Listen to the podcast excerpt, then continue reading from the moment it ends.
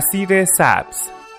آمادگی برای ازدواج از دیدگاه دیانت بهایی.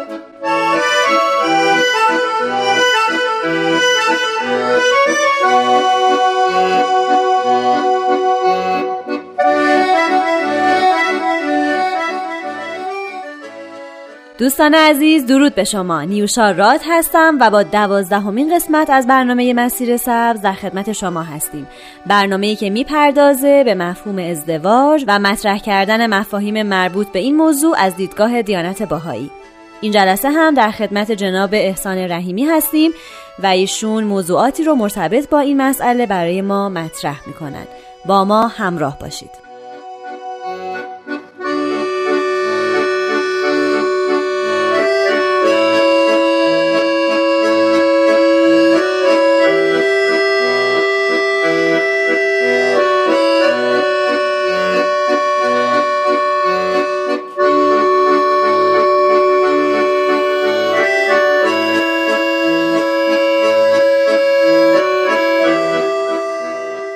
جناب رحیمی خیلی خوش آمدید. ممنون که باز هم وقتتون رو در اختیار این برنامه قرار دادید. فدای شما. خیلی ممنون. خواهش می‌کنم. خب دفعات پیش به سه اصل از اصول اولیه برای ازدواج اشاره شد. اصل اول ملاک هایی رو تعیین کرد برای اینکه فرد بخواد شریک زندگیش رو انتخاب بکنه و مراحلی که باید طی بکنه تا بتونه تصمیم درستری بگیره. اصل دوم به این موضوع پرداخت که روابط و مصالح روحانی مقدم بر روابط و منافع شخصی و فامیلی هستند و اصل سوم هم هفت هدف اصلی از ازدواج رو مطرح کرد. خب در خدمت شما هستیم با چهارمین اصل. خواهش می‌کنم البته من قبلا عرض بکنم وقتی میگیم مثلا هفت هدف یا مثلا پنج اصل این دلیل بر این نیست که استنباط فردی هست از آثار مبارکه باهایی بله. و الله ممکنه خب اصول یا موارد مهم دیگری هم بشه به اینا اضافه کرد و قطعا. ما تا حدی که در مثلا توان این برنامه هست مزاحم عزیزانمون شدیم. می‌کنم اختیار دارید اصل دیگری که فوق العاده جالب هست توجه به یک طیفی در تعالیم مبارک است تعالیم بهایی. که این طیف رو می‌تونیم اسمش بذاریم طیفی که یک سرش عدل هست یک سرش فضل. خب ما با اصطلاحاتی مثل ظلم عدل فضل آشنا هستیم. در تصمیم گیری برای ازدواج باهایی در این پروسه و بعد از اون در ادامه زندگی بدیهی است که ما ظلم رو رد می‌کنیم. یعنی احدی نباید به احدی ظلم کنه. این رو همه ادیان فرمودن اقلا و بزرگان عالم هم می‌دونن و همه دنبال این هستن که ظلم از بین بره در این عالم. میمونه عدل و فضل. عدل و فضل در مفاوضات هست عبدالبها تعریفی ازش کردن. عدل این هست که حق هر کسی رو بهش بدیم. و فضل اینه که کسی ممکنه حقش نباشه که اون چیزی رو که داریم بهش میدیم بدیم. ولی فضلا میدیم. مثلا یکی دو ساعت کار کرده ما به اندازه هشت ساعت به اون میدیم. این میشه فضل. ولی اگر کسی دو ساعت کار کرده باشه به اندازه دو ساعت به حق و زحمه داده بشه خب این عدل هست. عدل در حقیقت همون میزان آنچه بر خود نمیپسندی بر دیگران مپسنده. که این قانون طلایی همه ادیان هست. و جالبه که در تمام ادیان این بیان به صور مختلفی گفته شده. حالا این طیف عدل تا فضل رو ما در تعالیم باهایی می‌بینیم. اتفاقا جناب نخجوانی عضو سابق بیت اعظم مرکز جهانی باهایی سخنرانی دارن که از جمله در قسمتی به همین طیف می‌پردازند. و در اونجا مثال هایی می‌زنند که از جمله در مورد قرض دادن هست. گاهی قرض الحسنه میدیم گاهی قرض با درصد عادلانه میدیم و گاهی قرض با درصدی فاحش که خب ظلم هستون. سر فضل قرض الحسن است. سر عدل قرض دادن با سود عادلانه است. یک مثال دیگر رو عرض می کنم که حضرت عبدالبها در جایی میفرماد اگر بین زن و شوهر دلخوری و کدورت یا اختلافی پیش اومد اون رو بین خودشون حل کنن و نگذارن دیگران بفهمن. چون می‌فهمن مردم منتظر اینجور اخبارن که از کاه کوه بسازن. این در بین خود حل کردن و گفتن این دلخوری ها این طیف عدله طیف فضلش اون هست که میفرمایند به کلی از عیب هم چشم بپوشن. این طیف فضل هست.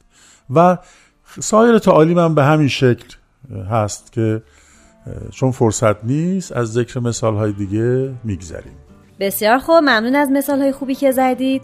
دوستان عزیز میریم یه استراحت کوتاه می‌کنیم و برمیگردیم.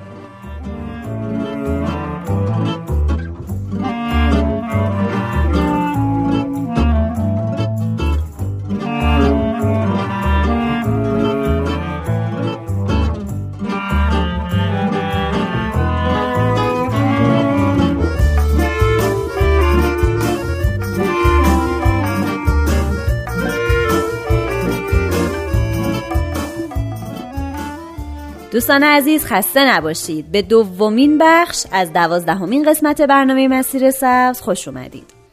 خب جناب رحیمی در قسمت قبل در مورد عدل و فضل و حالا طیف این دوتا مسئله صحبت شد و مثالهایی در این زمینه ارائه کردید. ممنون میشم. ارتباط این موضوع رو با مقوله ازدواج کمی بیشتر توضیح بدید. بله خب در آثار بهایی تاکید شده که هم باید مظاهر عدل بود هم مظاهر فضل.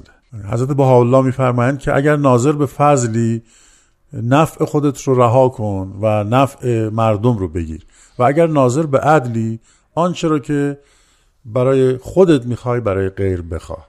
بنابراین در این آثار تأکید شده که بهاییان هم مظاهر عدل باشند هم مظاهر فضل. اما اینکه ارتباطش در حقیقت با ازدواج چی هست این هم نکته مهمی هست. ارتباطش این هست که ما هر فردی که می‌خواد ازدواج بکنه حداقل باید در پروسه انتخاب همسر و اون مشورت ها و ارتباط ها و تصمیم گیری ها و ازدواج و ادامه راه حداقل ناظر به عدالت باشه عادل باشه. یعنی چی؟ یعنی اون چرا که بر خود خانواده خودش فامیل خودش افکارش آرائش احساساتش اقوالش اعمالش و کل شعون خودش نمیپسنده بر همسر آیندهش و خانواده او و فامیل او و افکار و آرا و احساسات و اقوال و اعمال و کل شعون او نپسنده. مثلا اگر هین تحقیر عدم صداقت طرف مقابل و ریا و تصنع او رو نمیپسنده بر خودش هم جایز ندونه که دروغ بگه و ریا بکنه. درست. این از جنبه عدلش بود که خب حداقل عادل باید باشه آدم. اما از نظر فضل چی؟ از اونجا که ماها هیچ کدوم بینقص نیستیم تمام مردم دنیا همیشه کمبودها عیوب و غفلتهایی در طرفین باقی میمونه که جز به قوه فضل و ایثار و عفو و گذشت نمیشه اونها رو رفع کرد. یعنی ما در تحقیق در انتخاب همسر گاهی تا اینجای جلو میریم که می‌بینیم مثلا 80 درصد 90 درصد 70 درصد. اوضاع جور هست و ما می‌تونیم قبول بکنیم که با هم ازدواج بکنیم. به خصوص منظورم از این درصدها که درصد که نمیشه واقعا تعیین کرد بلکه منظور این است که امور اساسی و اون اصول اساسی که لازم هست برای تأسیس یک خانواده مستحکم و موفق اونها هست. ولی بعضی جزئیات میمونه بعضی نواقص میمونه که در طرفین هست. اینجاست که وقتی اکثر مسائل خوب هست و درست و مناسب باید از اون نواقص گذشت. اینجا فضل می‌خواد. اینجا رتبه که باید گذشت. در بعد از ازدواج هم این مسئله فضل فوق العاده دخیله. متاسفانه امروز بسیاری از طلاق به این علت صورت می‌گیره که هر کس دنبال حقوق فردی خودشه. رحم و مروتی ظاهرا وجود نداره. زن دنبال حق خودشه مرد دنبال حق خودشه. و به محض اینکه حتی چیز کوچکی پیش میاد فوری می‌گوین که حق منه و دنبال حقشونن. میگن عدل اینه در صورتی که خیلی جنبه های مهمتری در زندگی هست که اونها با وجود این فضای کاذب در نظر گرفته نمیشه و زندگی ها از هم پاشیده میشه. گذشت و فضل و ایثار از صفات کمالیه انسان هست. درست هست. همه باید به حقوق خودشون برسن. ولی هیچ وقت امکان نداره که این امر حاصل بشه. همیشه نواقصی وجود خواهد داشت که به قوه عدل قابل حل نیست بلکه باید به فضل و ایثار و عفو و گذشت تمسک جست.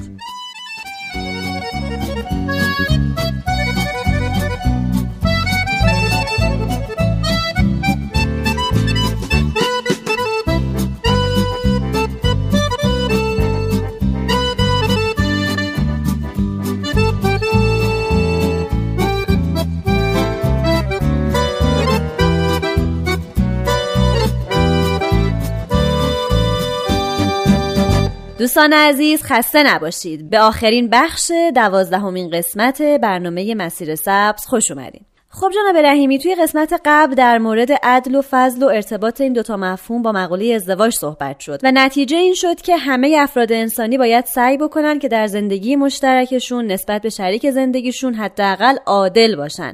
و حالا بعضی وقتا نواقص و مشکلاتی پیش میاد که باید به فضل متمسک شد تا برطرف بشن. ولی خب به نظر من این نباید به این معنی باشه که همیشه یک فرد چشم پوشی بکنه و فضل داشته باشه. فکر می‌کنم که این یک چیز دو طرفه باید باشه. درسته؟ یعنی اگر غیر از این باشه به مشکلات اساسی برخورد خواهیم دقیقا کرد. دقیقا نمیشه یک نفری چهل سال تحمل بکنه و فضال باشه. نفر بعد ظالم باشه. نفر بعد ظالم. دقیقا همینطوره که زن و شوهر کمک می‌کنن به هم اسباب ارتقا و تکامل هم هستن. و این لازمش اینه که هم نسبت به هم عادل باشن واقعا و هم در جاهایی که هست. بعضی وقتا او کوتاه بیاد بعضی وقتا این کوتاه بیاد. درست. و به قول قدیمی ها نیمن باشن. بسیار خب جناب نهیمی تا حالا به چهار است از اصول اولیه برای ازدواج اشاره شد. آیا اصل دیگه هم مونده که در موردش صحبت کنید؟ بله اصول دیگری هم هست ولی من به یکی یکی دیگه از این اصول اشاره می‌کنم. خواهش می‌کنم. و اون الاهم فل اهم کردن امور و تعیین اولویت و ترجیح اهم بر مهم هست. بله.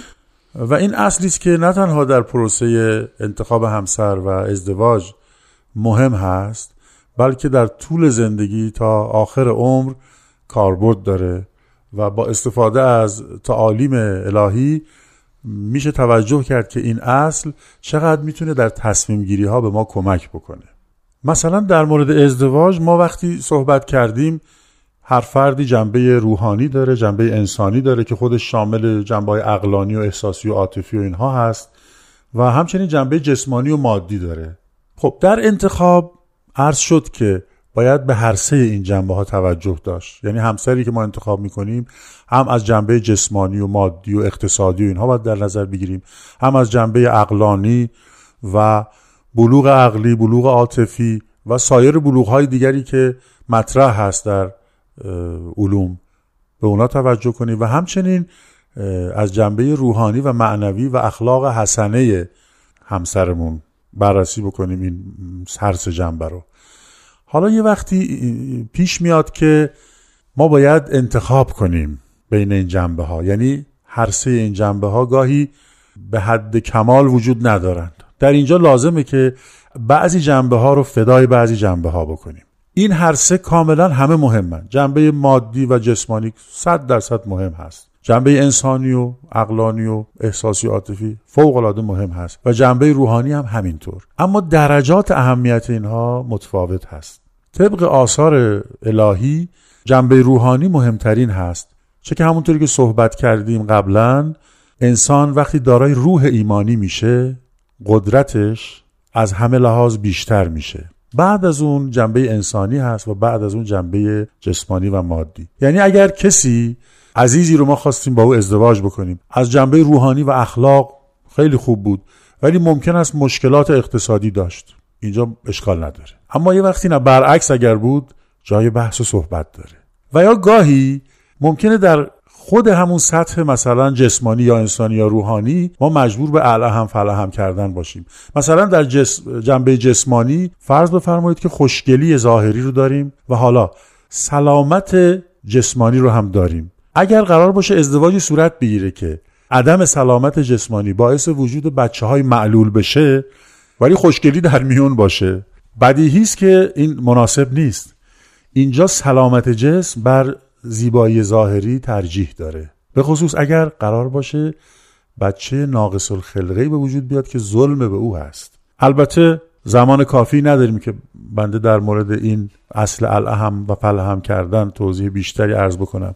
شاید اگر در برنامه های دیگری در خدمت دوستان باشم بتونیم بیشتر راجع به این اصل صحبت بکنیم.